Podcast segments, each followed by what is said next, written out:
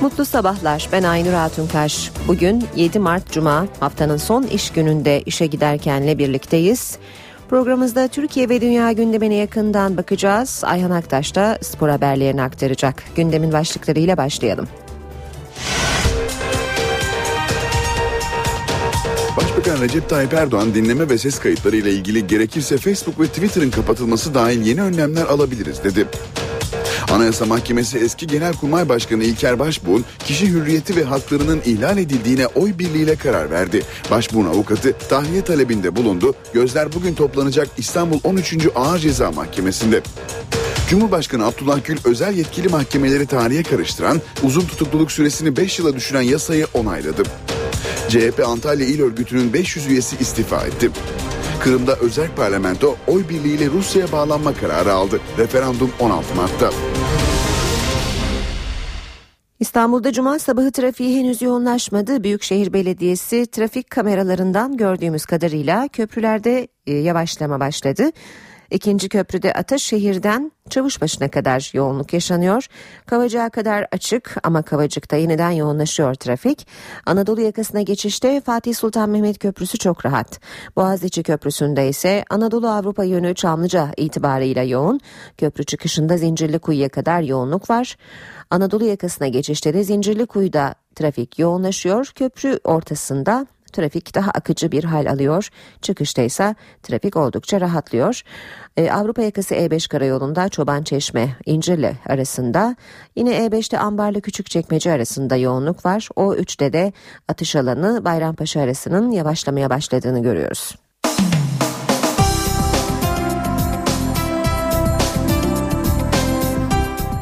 Basın özetlerine başlayalım Hürriyet gazetesiyle. Hürriyet'te Hürriyet ihlali var tahliye edilmeli, e, edilmeli başlığı dikkat çekiyor önce. Anayasa Mahkemesi ağırlaştırılmış müebbet hapse mahkum olan başbuğun başvurusunu karara bağladı. Kişi hürriyeti ihlal edildi diyen Anayasa Mahkemesi tahliye talebi hakkında karar için dosyayı İstanbul 13. Ağır Ceza Mahkemesi'ne gönderdi. Başbuğ 5 Ocak 2012'de tutuklandı. 5 Ağustos 2013'te İstanbul 13. Ağır Ceza Mahkemesi'nde müebbete çarptırıldı. 7 aydır gerekçe yazılmadığı için yargıtay süreci başlamadı. Anayasa Mahkemesi bireysel başvuru yapan başbuğa tahliye yolunu açtı. Daha önce cezaevindeki vekilleri de tahliye eden Anayasa Mahkemesi'nin gerekçeleri Ergenekon tutuklularına emsal olacak. Başbuğun hürriyeti ihlal edildi, tahliye istemi etkili şekilde incelenmedi, gerekçe gecikti, yargıya başvuru hakkı ihlal edildi dedi Anayasa Mahkemesi gerekçelerinde. Her an serbest kalabilir başlığını görüyoruz. Ergenekon davasında tutuklu olan başbuğun bu karardan sonra her an tahliye edilebileceği, serbest kalabileceği belirtiliyor. Yine hürriyetten bir başlık. Valim bilir. Çevre Bakanlığı büyük tartışma yaratacak bir genelge yayınladı. Maden aramalarında ÇED raporu gerekip gerekmediğine valiler karar verecek. Çevre Bakanı İdris Güllüce'nin imzasıyla gönderilen ve 1 Mart'ta yürürlüğe giren uygulama maden, petrol, doğalgaz, kaya gazı ve jeotermal projeler için geçerli olacak diyor Hürriyet haberinde. Facebook ve YouTube kapatılabilir. Başbakan Erdoğan dün gece ATV A Haber ortak yayınında soruları cevapladı. İnternete getirilen kısıtlamalarla ilgili yerel seçimler sonrası yeni düzenlemelere gideceklerini söyledi. Geçelim Milliyet gazetesine. İnce hesap diyor Milliyet manşette. Anayasa Mahkemesi başbuğ için tahliye dedi ortalık karıştı. İlker Başbuğ'a tahliye yolunu açan karar 13. Ağır Ceza Mahkemesi'ne gönderildiği anda özel yetkili mahkemeler tümden kaldırıldı. Karar başka mahkemeye kaldı diyor. Milliyet, Başbakan Erdoğan'ın açıklaması var. Bu karar üzerine hayırlı olsun dileklerimi özellikle ifade etmek isterim. Sayın Başbuğ ile ilgili düşüncelerimi biliyorsunuz. Cumhurbaşkanımızın özel yetkili mahkemelerle ilgili kanunu onaylaması sürece farklılık getirir mi bilemiyorum diye yorumladı. Kararı Başbakan, CHP Genel Başkanı Kemal Kılıçdaroğlu da oy birliğiyle alınan bu karar tarihidir. Gerekçeli kararı da hep birlikte göreceğiz dedi. Milliyetten aktardık. Devam edelim yine Milliyetten haberlere. Miting meydanlarından, liderlerin konuşmalarından haberlere bakalım. Çiftçiye mazot 1,5 lira olacak. Giresun'da halka seslenen CHP lideri Kılıçdaroğlu iktidar olmaları halinde Karadeniz'de fındık borsası kurulacağını, çiftçiye mazotun 1,5 liradan verileceğini söyledi. Bahçeli e, Bahçeli'nin miting e, konuşmasından notlara bakalım. 7 gün 7 gece af dilemeli başlığıyla vermiş haberi Milliyet. Kırklareli Demirköy'de konuşan MHP lideri Erdoğan'ın Atatürk Orman Çiftliği ile ilgili sözlerine sert tepki gösterdi. Danıştay karar vermiş kim güçlüyse hadi orayı yıksın diyor. Bir başbakana yakışır mı? Bu söz boğazından çıktığı gün 7 gün 7 gece af dilemen lazım. Devletten daha mı güçlüsün? PKK planlı saldırdı. Ajanslara mayına basanlar şehit oldu başlığıyla düşen haber aslında süreç için ciddi bir alarm. Askeri kaynaklar PKK'nın bomba patlatıp ateş açtığını söylüyor. Milliyet gazetesinden aktardık haberi. Devam ediyoruz basın özetlerine. Sırada Sabah gazetesi var. Bunlar intikam timi diyor Sabah manşetinde. Başbakan Erdoğan'ın ATV A Haber ortak yayınında yaptığı açıklamaları sabah manşetine taşıyor. Ben bu paralel yapıyı intikam timleri olarak görüyorum.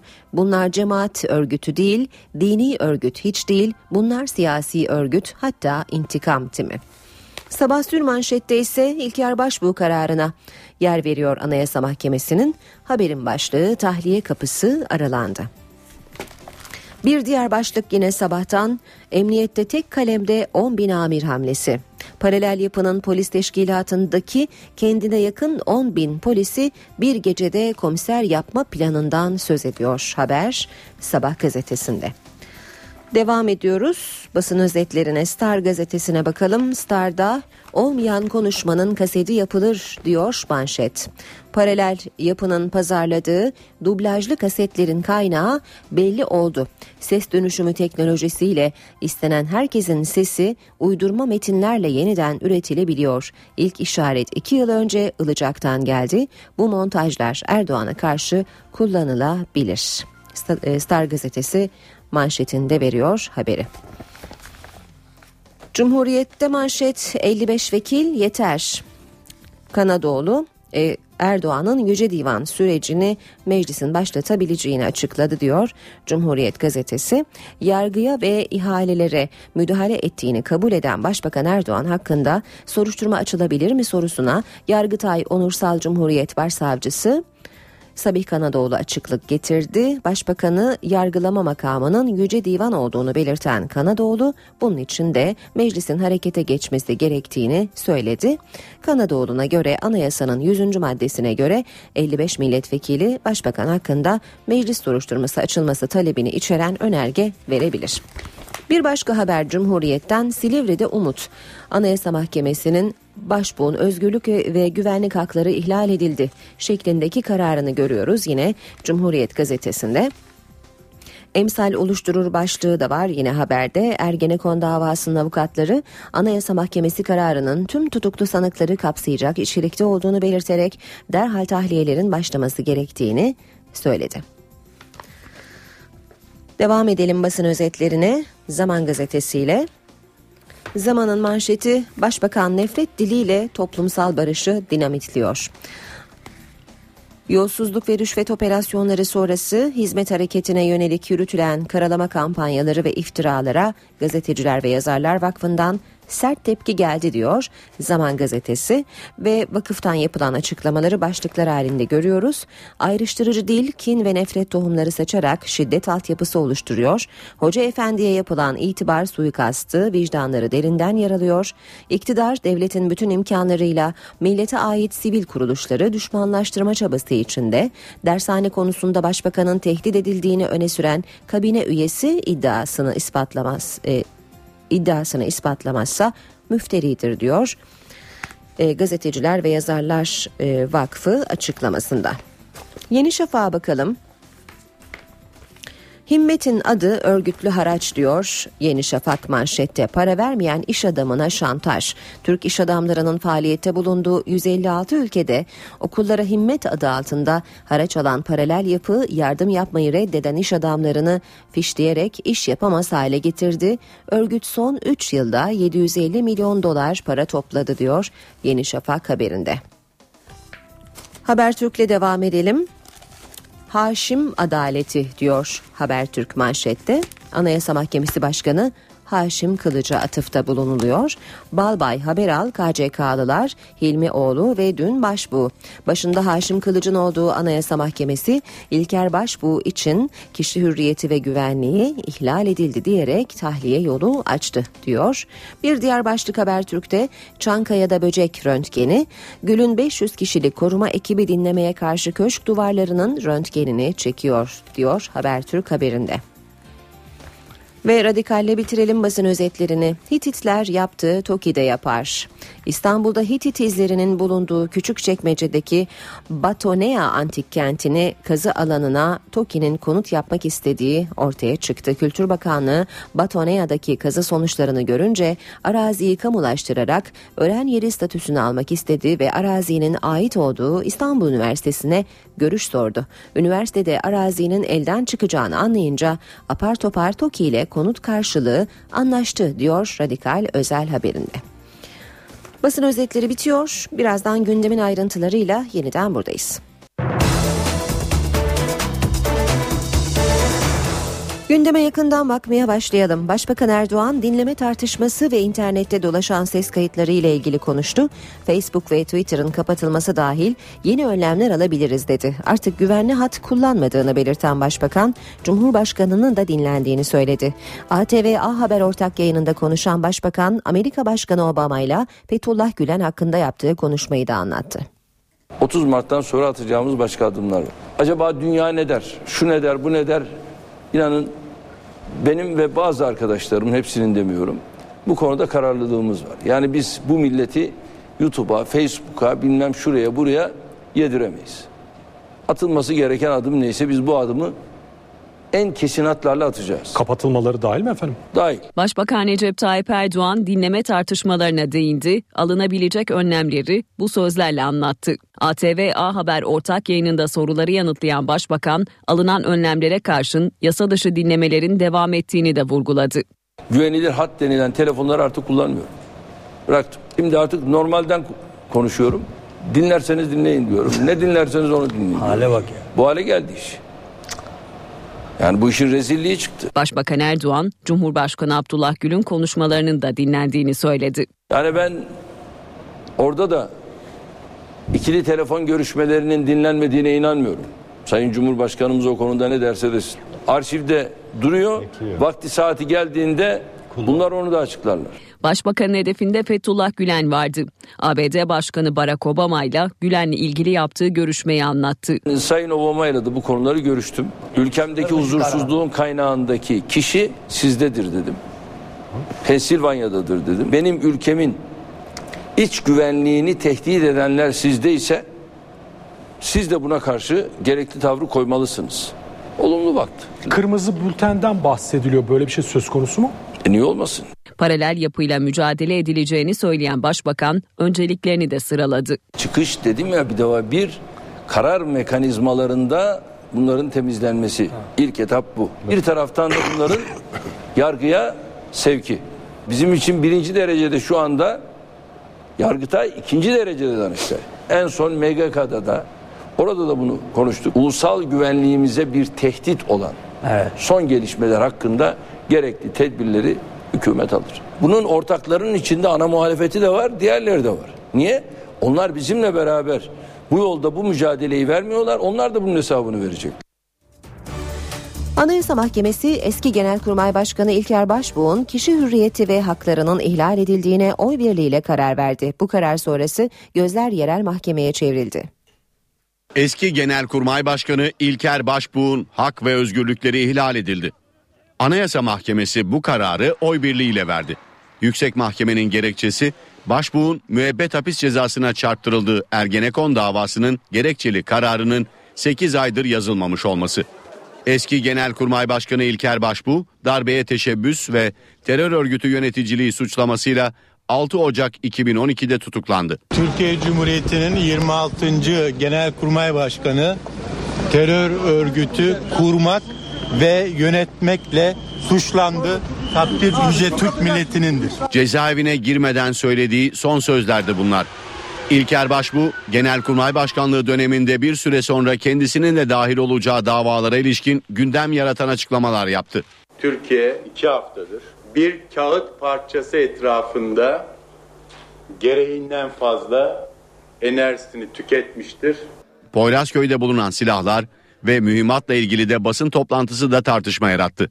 Kameraların karşısına lav silahıyla çıktı. Korkmayın bu boş laf.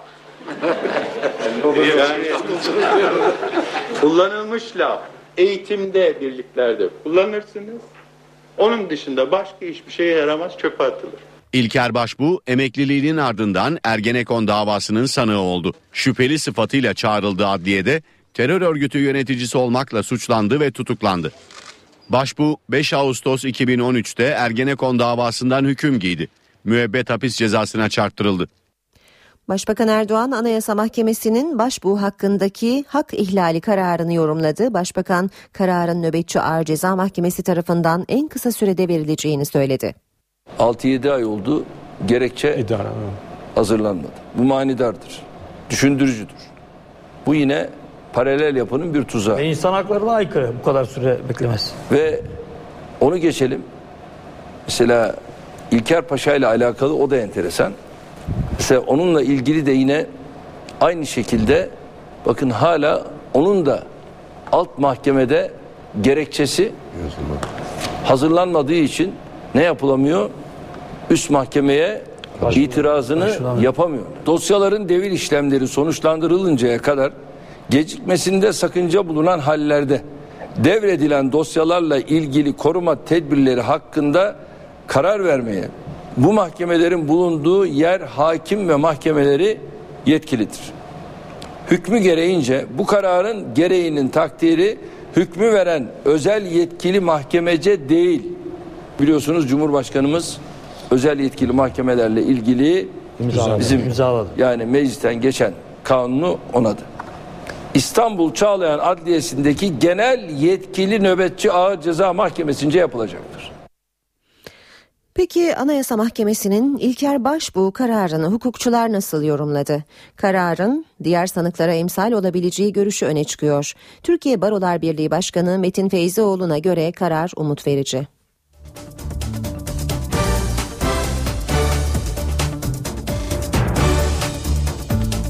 Tam düdüklü tencere artık patlayacak gibi e, sıkışmış basınçta kapağı zorlarken e, burada umut verici kararlar çıkıyor. Ben Anayasa Mahkemesi'ne e, verdiği bu umut için e, gerçekten teşekkür ediyorum. Ceza hukuku uzmanı Yılmaz Yazıcıoğlu da kararın tutuklu diğer sanıkları da kapsaması gerektiği görüşünde. Burada yargılanan bütün sanıklar için bir hilaldir ve Anayasa Mahkemesi'nin kararı emsal karardır ve bağlayıcı karardır. Aslında 13. Ağır Ceza Mahkemesi'nin akşama toplanacağına göre yapması gereken bir tane hadise vardır. Bütün sanıklar için tarihe yolu açılmıştır. Dünün bir başka önemli gelişmesi ise Çankaya Köşkü'nden gelen onaydı. Cumhurbaşkanı Abdullah Gül özel yetkili mahkemeleri tarihe karıştıran, uzun tutukluluk süresini 5 yıla düşüren yasayı onayladı. Yasa resmi gazetede yayımlanarak yürürlüğe girdi. Özel yetkili mahkemeler tarih oldu. Tutuklulukta üst sınır 5 yıla düşürüldü. Yargıda önemli değişiklikler içeren 22 maddelik yasa resmi gazetenin mükerrer sayısında yayınlanarak yürürlüğe girdi. Yasayla terörle mücadele kanununun 10. maddesi kaldırıldı. Böylece 30 Haziran 2004 tarihinde kurulan özel yetkili mahkemelerin yerini ağır ceza mahkemeleri aldı. Yasayla birlikte özel yetkili mahkemelerdeki 5600 dava ağır ceza mahkemelerinde görülecek. Yasayla tutukluluk süresi 10 yıldan 5 yıla indirildi. Böylece 5 yılı aşkın süredir tutuklu bulunan sanıklara da tahliye yolu açıldı. 149 civarında vatandaşımızın bundan yararlanması söz konusudur. Bir kişi hakkında suç şüphesi konusunda somut deliller olmadıkça tutuklama kararı verilemeyecek. Kişinin gözaltına alınması için somut delillerin olması gerekecek. Ev ve iş yerlerinde arama yapılması, telefonların dinlenmesi, kayda alınması, suçtan kaynaklı mal varlıklarına el konulması için kuvvetli şüphe yetmeyecek. Somut delillere dayanan kuvvetli şüphe şartı aranacak. Dinleme, izleme, teknik takip, mal varlığına el koyma kararına artık oy birliğiyle karar verilebilecek. Yasayla sanıkların mal varlığına el konulabilmesi için BDDK, MASAK, SPK ve Hazine Müsteşarlığından rapor şartı geldi. Düzenleme ile Ergenekon başta olmak üzere sonuçlanmış davaların gerekçelerinin 15 gün içinde yazılması gerekecek. Gezi Parkı iddianamesi yeniden yazılarak mahkemeye gönderildi. Savcı bu kez Mimar Mücella Yapıcı ve İstanbul Tabip Odası Genel Sekreteri Ali Çerkezoğlu'nu örgüt lideri olarak gösterdi. İddianamedeki 26 kişi suç işlemek amacıyla örgüt kurmakla suçlanıyor. Taksim dayanışması üyesi 5 sanığın 13,5 yıla kadar, diğer 21 sanığın ise 3'er yıla kadar hapsi isteniyor. Taksim dayanışması üyelerine kışkırtma suçlaması da yöneltiliyor. İşe giderken. Kırım'daki gelişmelerle devam edelim. Kırım'da dün hareketli bir gün yaşandı. Özerk parlamento oy birliğiyle Rusya'ya bağlanma kararı aldı. Referandum tarihi de 30 Mart'tan 16 Mart'a çekildi. Bu karara Ukrayna ve Kırım Tatarlarından tepki gecikmedi. Kırım parlamentosundan bölgede gerilimi daha da tırmandıracak bir karar çıktı. Parlamento oy birliğiyle Rusya'ya bağlanma kararı aldı. Konuyla ilgili referandumda 30 Mart'tan 16 Mart'a çekildi. Referandumda halka Kırım'ın Ukrayna'nın bir parçası mı olacağı yoksa Rusya'ya mı bağlanacağı sorulacak. Yerel yetkililer Rus parası rubleyi kabul etmeye hazır olduklarını da duyurdu. Ayrıca Kırım'daki Ukrayna askerlerinin işgalci olarak görüleceği de açıklandı. Uh, Ukrayna askerleri sorunsuz bir biçimde Ukrayna'ya ait bölgelere gidebilirler. Ukrayna pasaportlarını Rusya pasaportlarıyla değiştireceğiz. Bir iki ay içerisinde para birimi olarak Rus rublesine geçileceğini düşünüyorum. Alınan kararlar Kırım'daki Rus yanlısı halkı memnun etti. Kırım Tatarları ise tepkili. Tatarlar referandumu boykot edeceklerini açıkladı. Böyle bir hem akılsız hem kanunsuz ama böyle bir karar kabul edildi. Bizim rahatsızlığımız ya burada bu karar burada böyle bir provokasyon bir adım gibi bize görünüyor. Çünkü bu kararının çok insanlar burada memnun olmayacaklar. Birleşmiş Milletler Teşkilatı'na ricada bulunduk. Burada Birleşmiş Milletler Teşkilatların askerleri endi gelişi gerek. Çünkü yarın bir gün kan tokulduğu vakit o askerlerin bunda hiçbir rolü olmaz. Karara Ukrayna'dan da tepki gecikmedi.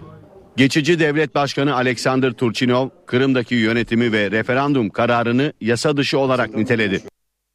Kırım'ın Rus donanmasına ev sahipliği yapan Sivastopol kentinde de ayrı bir referandum düzenlenmesine karar verildi. Özel statüye sahip olan Sivastopol'daki referandum da 16 Mart'ta düzenlenecek. Başbakan Erdoğan Kırım'da referandum kararını değerlendirdi. Erdoğan Ukrayna anayasasına göre Kırım'da referandum yapılamayacağını ve bu durumun Ukrayna'yı zor duruma düşüreceğini söyledi. Başbakan Amerika Birleşik Devletleri savaş gemilerine boğazdan geçiş izni verilip verilmeyeceği sorusunu da yanıtladı. Bu konuyla ilgili tabii bizi bağlayan bazı uluslararası anlaşmalar malum var. Her şeyden önce bir NATO ülkesiyiz. Bu bir. İkincisi tabii Karadeniz'e eş, kıyıdaş bir ülkeyiz. Böyle bir özelliğimiz var. Tabii Kırım'da soydaşlarımız var. 300 bin kadar. 350 bin orada Ukraynalı söz konusu. 1 milyon 200 bin civarında Rus var. Böyle bir yapı var. Fakat yani öğrendiğim kadarıyla da tabii bir özel cumhuriyet olarak böyle bir referandumla karar verme yetkilerinin olmadığını arkadaşlarım da bana söylüyor. Yani Ukrayna anayasasına göre. Evet. evet. Ukrayna, evet, Ukrayna anayasasına göre.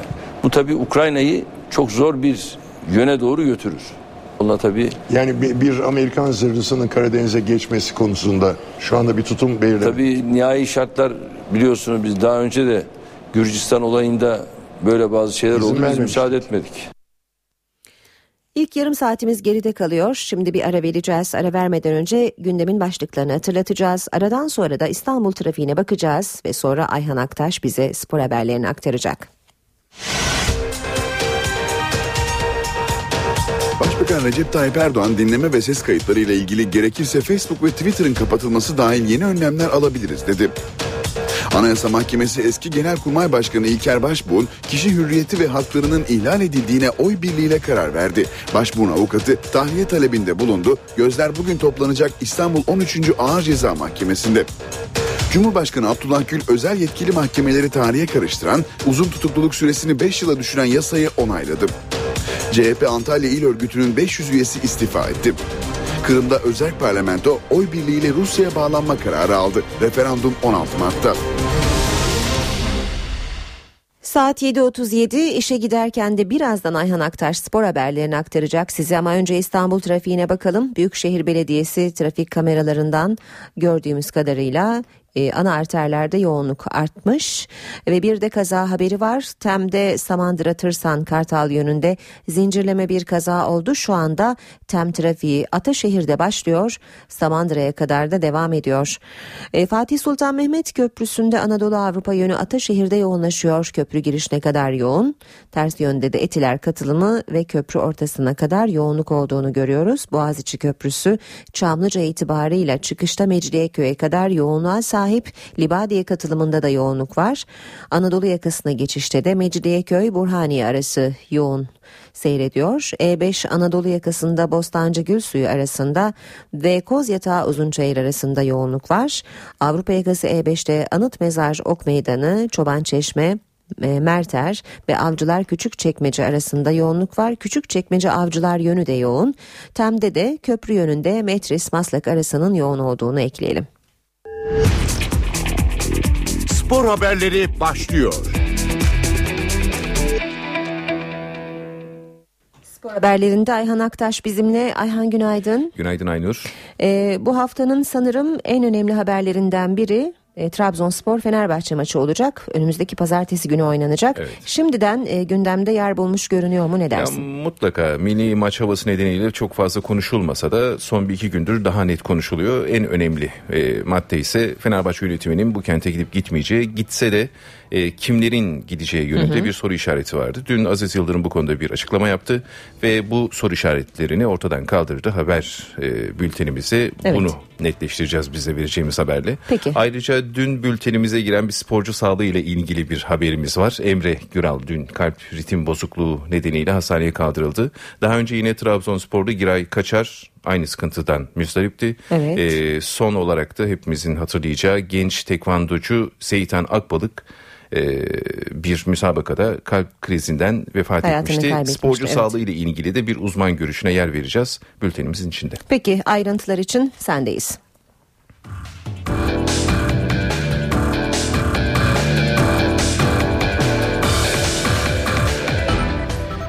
Trabzonspor Fenerbahçe maçı öncesi merak edilen bir sorunun cevabı belli oldu. Fenerbahçe'de Başkan Aziz Yıldırım Trabzon'a gitmeyecek. Fenerbahçe pazartesi günü şampiyonluk yarışındaki en zor maçlarından birine çıkacak.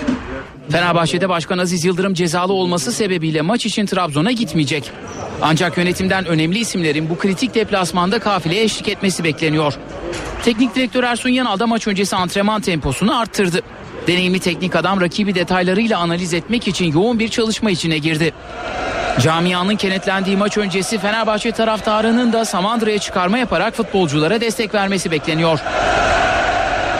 Öte yandan son dönemde deplasmanlarda sorun yaşayan Fenerbahçe'nin Hüseyin Avni Aker stadında rakibine büyük bir üstünlüğü bulunuyor. Sarı lacivertliler son 10 yılda Trabzonspor'la deplasmanda oynadı. 11 maçın 8'ini kazanmayı başardı. Bir karşılaşma berabere biterken Bordo Mavili ekip bu sürede sadece 2 galibiyet alabildi. Fenerbahçe teknik heyetine Webo ile ilgili sevindirici rapor geldi. Kulüp doktorları Kamerunlu futbolcunun büyük ölçüde iyileştiğini bildirdi. Sakatlığı nedeniyle 4 haftadır takımdan ayrı kalan Pierre Webo hakkında sağlık ekibi teknik direktör Ersun Yanal'a bir rapor sundu. Kamerunlu oyuncunun kontrol amaçlı çekilen MR'ında sakatlığının büyük ölçüde iyileştiği ifade edildi. Webo sarı lacivertlilerin son antrenmanının ilk bölümünde de takımla birlikte çalıştı. Kamerunlu futbolcunun bu antrenmanlarda iyileşme sürecine vereceği tepkiye göre pazartesi günü Trabzonspor'a karşı forma giyip giymeyeceği netleşecek. Kendisini iyi hissettiğini söyleyen Webo, Trabzonspor maçında kadroda olmak istediğini teknik heyete bir kez daha iletti. Fenerbahçe'de sakatlıkları geçen diğer iki isim de Christian Baroni ile Serdar Kesimal oldu. Serdar çalışmanın tamamında yer alırken Baroni çalışmanın ilk bölümüne katıldı. Daha sonra takımdan ayrı olarak özel program uyguladı. Omuzundan sakat olan Bruno Alves ise takımdan ayrı özel program dahilinde çalışmasını sürdürdü. Hollanda milli takımından dönen Kayt takımla antrenmana çıkarken çalışma sırasında milli takımlardan dönüş yolunda olan Kadlets, Meyreleş ve Emenike ile Salih Uçan antrenmana katılmadı. A milli futbol takımından dönen futbolculardan Gökhan Gönül, Caner Erkin ve Mehmet Topal yenileme çalışması yaptı. Sarı lacivertli takımın Can Bartu tesislerinde yaptığı son antrenmanı kulüp başkanı Aziz Yıldırım'la kulüp genel sekreteri Mahmut Uslu da izledi. Bültenimize Beşiktaş'la devam ediyoruz. Siyah beyazlarda Almeida ve Fernandes belirsizliği yaşanıyor. Sakatlıkları tam olarak geçmeyen iki Portekizli'nin Eskişehir spor maçında oynamaları şüpheli. Spor Toto Süper Lig'in 24. haftasında Eskişehir Spor'la karşılaşacak olan Beşiktaş Portekizli yıldızlarından gelecek iyi haberi bekliyor. Tedavileri süren Manuel Fernandes ve Hugo Almeida yapılan son antrenmana da katılmadılar. Antalya Spor maçında aldığı darbe nedeniyle sol ayağındaki ödem devam eden Almeida'nın Eskişehir Spor'a karşı forma giyip giymeyeceği henüz netleşmedi. Fernandes'in ise sol dizinde yaşadığı sakatlığın tedavisinin tamamlandığı öğrenildi. Ancak Fernandes'in ağrılarını öne sürerek antrenmana katılmadığı bildirildi. Tecrübeli oyuncu ağrılarının devam etmesi halinde Eskişehir Spor karşısında da forma giyemeyecek. Teknik direktör Slaven Bilic sağlık ekibinden özellikle Almeida'nın pazar günü oynanacak kritik maça yetişmesini istedi. Bunun yanında Hırvat çalıştırıcı orta sahada da sıkıntı yaşıyor. Atiba ile Necip'in sarı kart cezalısı olmaları, sakatlıktan yeni çıkan Jones ve Oğuzhan'ın fiziki yetersizlikleri Bilic'i düşündürüyor. Trabzonspor'da Emre Güral şoku yaşandı dün. Genç golcü kalbindeki rahatsızlık nedeniyle hastaneye kaldırıldı. Genç oyuncunun durumu ile ilgili NTV Spor açıklamalarda bulunan Trabzonspor yöneticisi Köksal Güney, Emre'nin futbol hayatına devam edip edemeyeceğine yapılacak tetkikler sonucunda karar verileceğini söyledi. Son dönemde sporcularda sıkça yaşanan kalp rahatsızlıkları Trabzonsporlu Emre Güral'ın yaşadığı sorunla bir kez daha gündeme geldi. Peki kalp rahatsızlıklarının nedenleri neler? Nasıl tespit edilir? Kardiyoloji uzmanı doktor Deniz Şener'e sorduk. Doğuştan kalp hastalıkları özellikle önceden yapılacak tetkiklerle, kontrollerle tanısı konulabilir ve de özellikle ağır egzersiz yapan kişilerde, sporcularda mutlaka öncesinde araştırılarak tetkik edilip teşhis konulması ve hatta o kişilerin e, spor anlamında e, biraz daha dikkatli olarak yaşamasını sağlaması, e, belki de ağır spor yapmamasını sağlaması, sağlanması gerekiyor. E, sporcularda görülen ritim bozukluklarından e, zaman zaman hayatını kaybeden sporcuları biliyoruz. E, geçenlerde yaşanılan e, tekvandocu bir sporcumuzun hayatını kaybetmesi gibi. Bu e, ölümcül olabilecek ritim bozukluklarının sonucunda ortaya çıkan bir durumdur. Halbuki ritim bozukluğu e, iyi huylu seyreden, e, hayati tehlike yaratmayan tipte de ritim bozuklukları vardır. Hayati tehlike yaratmayan ritim bozuklukları toplumda çok sık olarak görülebilir kalbin elektrik devresinde olan ritim bozukluklarında bunlar yapısal yani doğuştan var olan e, bozukluklardır. E, ve bu çarpıntı şikayeti esnasında elektro çekilerek tespit edilebilir. E, yoksa muayene ile yapılacak bazı tetkiklerle bunu anlayamazsınız. Bu haberimizde spor bültenimizi tamamladık. İyi günler diliyoruz. NTV Radyo Duyduklarınıza inanın.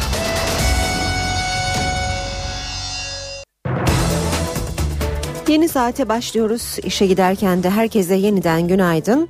Gündemdeki başlıkları kısaca hatırlatalım ardından Gökhan Abur'la son hava tahminlerini konuşacağız. Başbakan Recep Tayyip Erdoğan dinleme ve ses kayıtları ile ilgili gerekirse Facebook ve Twitter'ın kapatılması dahil yeni önlemler alabiliriz dedi.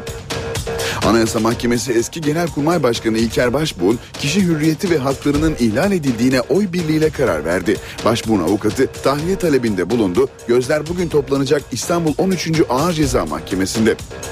Cumhurbaşkanı Abdullah Gül özel yetkili mahkemeleri tarihe karıştıran uzun tutukluluk süresini 5 yıla düşüren yasayı onayladı. CHP Antalya İl Örgütü'nün 500 üyesi istifa etti. Kırım'da özel parlamento oy birliğiyle Rusya'ya bağlanma kararı aldı. Referandum 16 Mart'ta. Hava durumuyla devam ediyoruz. Gökhan Abur var yanımızda. Günaydın Sayın Abur. Günaydın. Ee, önümüzdeki günlerde bizi soğuma ve yağışlar bekliyor. Tüm yurdu etkileyecek bunlar ama ne kadar yakın zamanda olacak?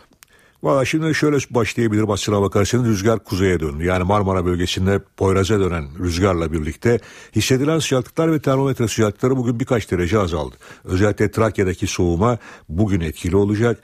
Yarın yarın için Marmara'da soğuma biraz daha etkili ve yağışlar başlayacak. Çünkü yarın rüzgarın Marmara bölgesinde yıldızdan karayere doğru dönmesini bekliyoruz ve yarın için bölgedeki yağışlar etkisini arttırırken bu yağışlar yer yer Karadeniz'in, Batı Karadeniz'in tamamı Marmara'nın doğusunda daha kuvvetli olmak üzere Karadeniz'in tamamı ve doğu bölgelerde etkili olacak.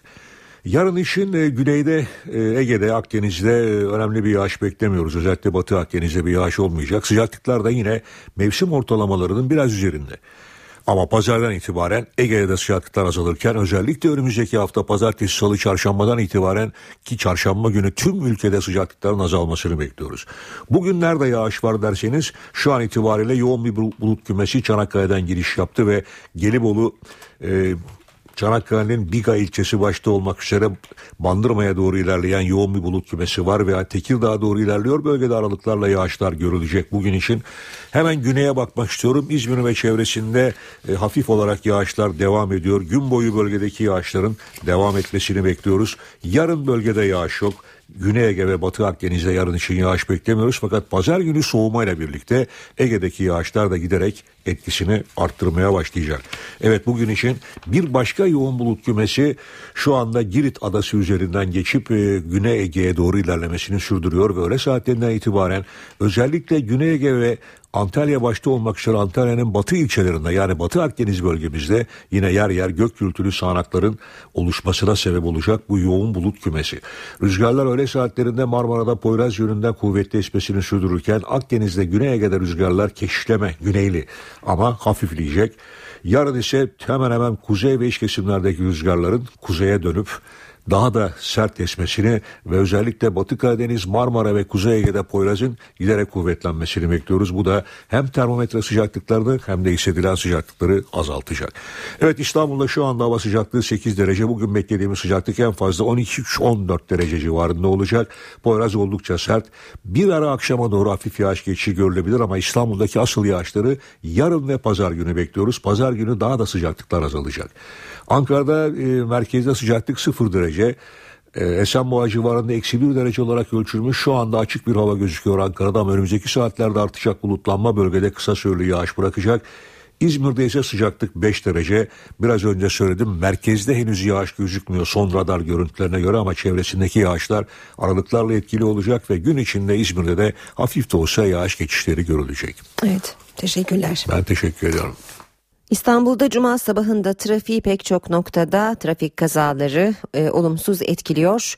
Büyükşehir Belediyesi trafik kameralarından bakıyoruz ve D100'de Güzel Yalı Tuzla yönünde bir kaza e, olduğunu görüyoruz. Bir şerit trafiğe kapalı.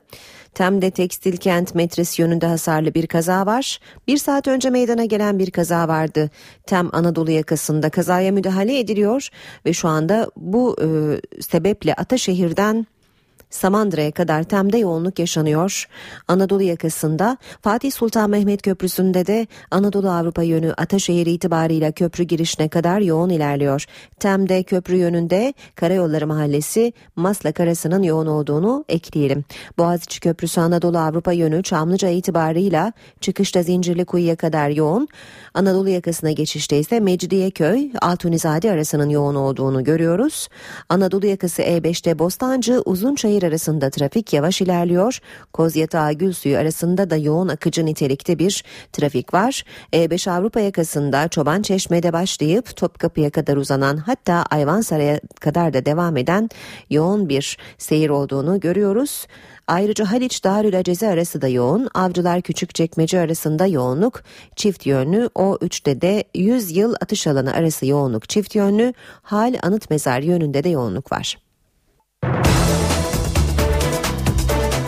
Gündeme ayrıntılı bakmaya devam ediyoruz. Başbakan Erdoğan dinleme tartışması ve internette dolaşan ses kayıtları ile ilgili olarak Facebook ve Twitter'ın kapatılması dahil yeni önlemler alabiliriz dedi. Artık güvenli hat kullanmadığını belirten Başbakan, Cumhurbaşkanı'nın da dinlendiğini söyledi. ATV A Haber ortak yayınında konuşan Başbakan, Amerika Başkanı Obama ile Fethullah Gülen hakkında yaptığı konuşmayı da anlattı. 30 Mart'tan sonra atacağımız başka adımlar var. Her şey hala yayınlanıyor yani takır takır. Atacağımız başka adımlar var. Mesela bazıları işte yok YouTube, Facebook şununla ilgili şudur budur filan bazı şeyler söylüyorlar.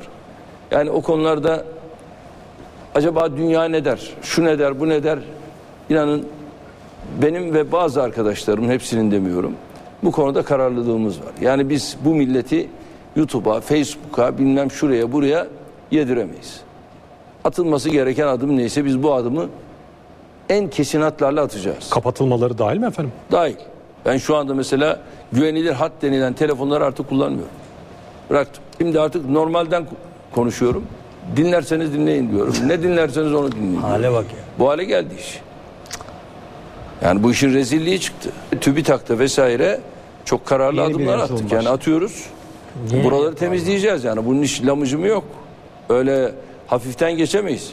Ve mutlaka da bunun hesabını en ciddi şekilde, en kararlı şekilde soracağız. Ve bunun ortaklarının içinde ana muhalefeti de var, diğerleri de var. Niye?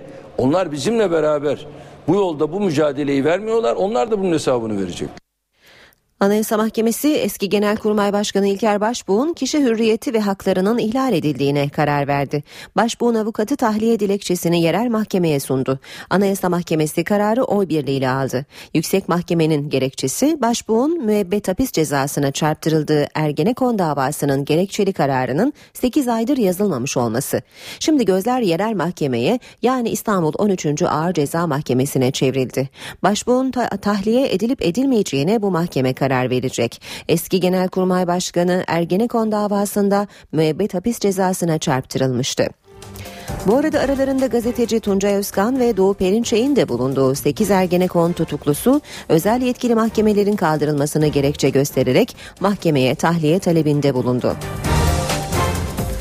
Başbakan Erdoğan Elazığ ve Malatya'da konuştu. Başbakan sert mesajlar verdi. Aile fertlerine özellikle vefat eden annesine yönelik iddialara tepki gösterdi. Başbakanın gündeminde eski Adalet Bakanı Sadullah Ergin'le yaptığı telefon görüşmesi kaydı da vardı. Sustum, sustum, sustum. Artık dayanılmaz hale geldi. Çünkü her meydanda yaptıkları bu. Artık buna dayanılır bir şey kalmadı. Bu Kılıçdaroğlu gibi bir adam, Bahçeli gibi bir adam, boğazından haram geçmemiş yavrularıma iftira etme yarışı içerisine girdiler. Kimle? Pensilvanya ile birlikte. Montajladılar, verdiler. Sen bu ülkede bir başbakanın annesine, ölmüş annesine kalkıp da bir yolsuzluk isnadında nasıl bulunursun? Eğer sen bu ülkede yolsuzluk yapıyorsan ben bunları takip ederim. Adalet Bakanıma da gereken talimatı veririm.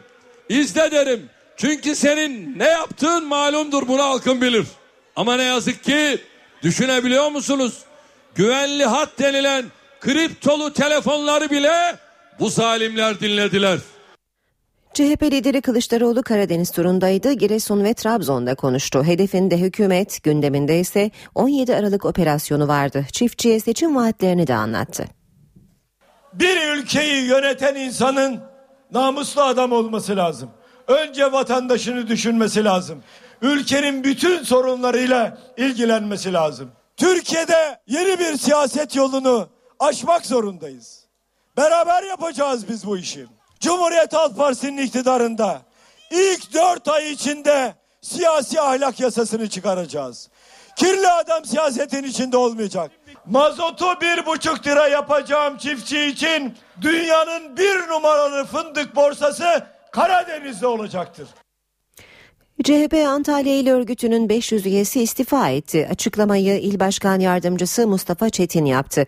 Çetin CHP'yi ele geçirme süreci başlamıştır dedi ve istifalardan Büyükşehir Belediye Başkanı Mustafa Akaydın'la İl Başkanı Devrim Kök'ü sorumlu tuttuklarını söyledi.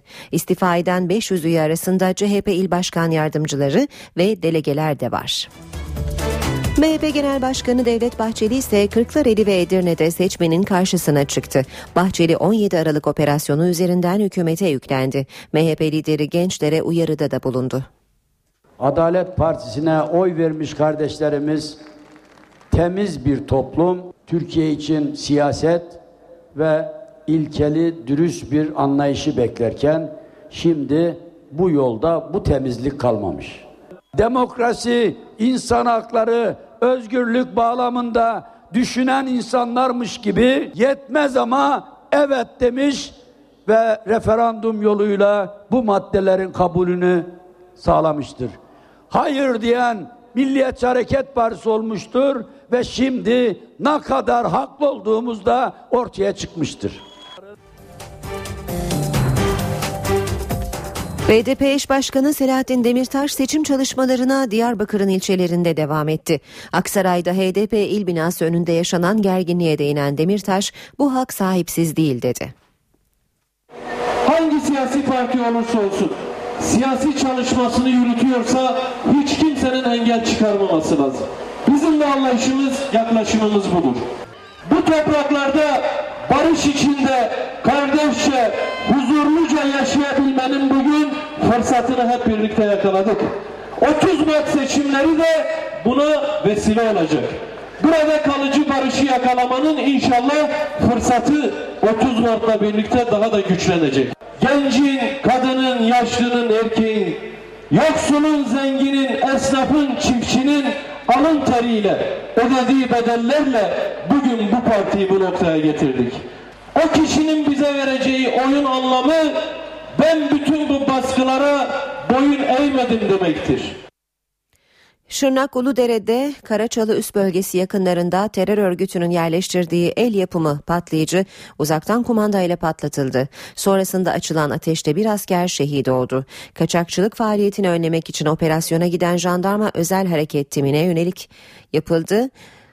Güzergah üzerinde iki ayrı noktaya yerleştirilen el yapımı patlayıcılar uzaktan kumanda ile patlatıldı. İstihbarat bilgileri ve telsiz konuşmalarından olayın terör örgütünün planlı bir saldırısı olduğu tespit edildi. Saldırıda uzman çavuş Musa Somay şehit oldu. Bir ara vereceğiz şimdi yaklaşık 4 dakikalık bu aradan sonra başkent gündemiyle yine karşınızda olacağız. Saat 8.19'u gösteriyor. İşe giderken de sırayı başkent gündemi alıyor. Karşımızda NTV muhabiri Gökhan Gerçek var. Gökhan günaydın. Günaydın Aynur. E, bugün tabii İlker Başbuğ kararından sonra e, gündem e, bugün e, verilebilecek kararda ve e, bu cephedeki yeni gelişmelerde olacak. Diğer taraftan siyasilerin mitingleri de sürüyor. E, yoğun bir cuma gibi neler söylersin? Evet başbuğ kararında artık gözümüz kulağımız yerel mahkemede olacak ama hangi mahkeme olacağına başsavcılık karar verecek. Çünkü İlker başbuğ kararının gönderildiği 13. Ağır Ceza Mahkemesi artık yok, görevsiz. Bu nedenle nöbetçi hakimlik tarafından başbuğun tahliye edilip edilmeyeceğine karar verecek. Gündemde sıcak başlıklar var. Bugün e, başkentte de son günde de Cuma günde de aynı şeylerin konuşulacağını söyleyebiliriz. Sıcak açıklama Başbakan Erdoğan'dan geldi. Paralel devlet ses kayıtları ve yolsuzluk iddialarının gündemde olduğu bir süreçte Erdoğan çıktığı bir televizyon programında e, bu milleti Facebook ve YouTube'a yedirmeyiz dedi kapatılabilir sinyali verdi. E, tabii Rusya, Kırım, Ukrayna hattında yaşananlar da bugün Türkiye'nin ve başkentin önemli gündem maddeleri arasında olacak. E, liderler mesajlarını miting meydanlarında verecekler. Çalışmalar devam ediyor. İsterseniz onların çalışmalarıyla başlayalım. Erdoğan bugün ilk olarak partisinin genel e, merkezi değil başkanları toplantısına katılacak. Ardından da e, seçim mitingleri çerçevesinde Eskişehir'e geçecek. Seçim mitinginin ardından Erdoğan İstanbul'a geçerek Dolmabahçe ofisinde e, Pakistan Pencap Eyaleti Başbakanı Şahbaz Şerif'le bir araya gelecek. CHP lideri Kemal Kılıçdaroğlu, Ordu Samsun'da, MHP lideri Devlet Bahçeli Kütahya'da, BDP eş başkanı Selahattin Demirtaş ise Diyarbakır'ın ilçelerindeki seçim mitinglerine bugün de devam edecek. E, liderlerin adresleri farklı ama gündemleri aynı olacak. Bugün de seçim meydanlarında yolsuzluk iddiaları ve dinleme kayıtları başta olmak üzere iç siyaseti ilişkin mesajların ön, çıka, ön plana çıkmasını bekliyoruz. E, düne damgası vuran gelişme bugün de konuşulacak. İlker Başbuğ konusu ilk Yüksek Mahkeme Anayasa Mahkemesi hak ihlali var dedi. Başbuğ'un durumunun yeniden değerlendirilmesi için topu yerel mahkemeye attı. E, bu karara ilişkin yansımalar Ankara'da dikkatli takip edilecek elbette merak edilen konu kararın ardından başvuru başvuru tahliye edilip edilmeyeceği kararı yerel mahkeme verecek ama bu konuda da kafalar karışık söylediğim gibi e, nöbetçi mahkemenin İstanbul Cumhuriyet Başsavcılığı'nca görevlendirecek nöbetçi mahkemenin başvuruyla ilgili kararı vermesini bugün bekliyoruz. E, Kırım sıcak başlığı da var tabi Ankara çok yakından takip ediliyor ediyor Kırım'daki gelişmeleri. E, Kırım parlamentosu e, dün Rusya'ya bağlanma kararı aldı. Referandum yapılacak. O tarihi de 30 Mart'tan 16 Mart'a çekti. Türkiye gelişmeleri Dışişleri Bakanlığı kanalından dikkatli takip ediyor biz de bu konudaki yansımaları izleyip takip edip detaylarını sizlerle paylaşacağız e, başkent gündeminin ve Türkiye gündeminin e, açıkçası siyaset gündemi belirliyor zira uzun zamandır Türkiye gündemi ne e, satır başları bu şekilde yine benzer konular konuşulacak. Bakalım liderler miting meydanlarında bu konularla ilgili hangi mesajları verecekler bugün Aynur. Gökhan teşekkürler kolay gelsin. İşe giderken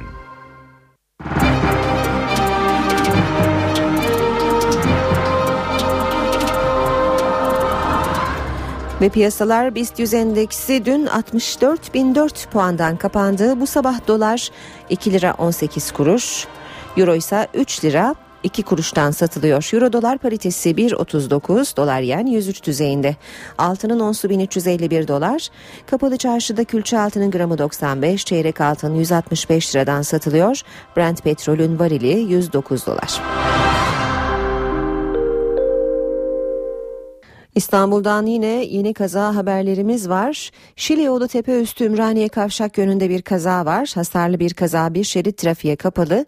E5'te Bostancı Küçük Yalı yönünde Yine hasarlı bir kaza var. E, kazaya müdahale ediliyor ve bir şerit trafiğe kapalı. Tem'de de Ataşehir Küçük Bakkalköy yönünde zincirleme bir kaza meydana geldi. Bir şerit bu nedenle trafiğe kapalı durumda. D100'de Mecidiyeköy Zincirli, e, Zincirlikuyu yönünde de yine hasarlı bir kaza var.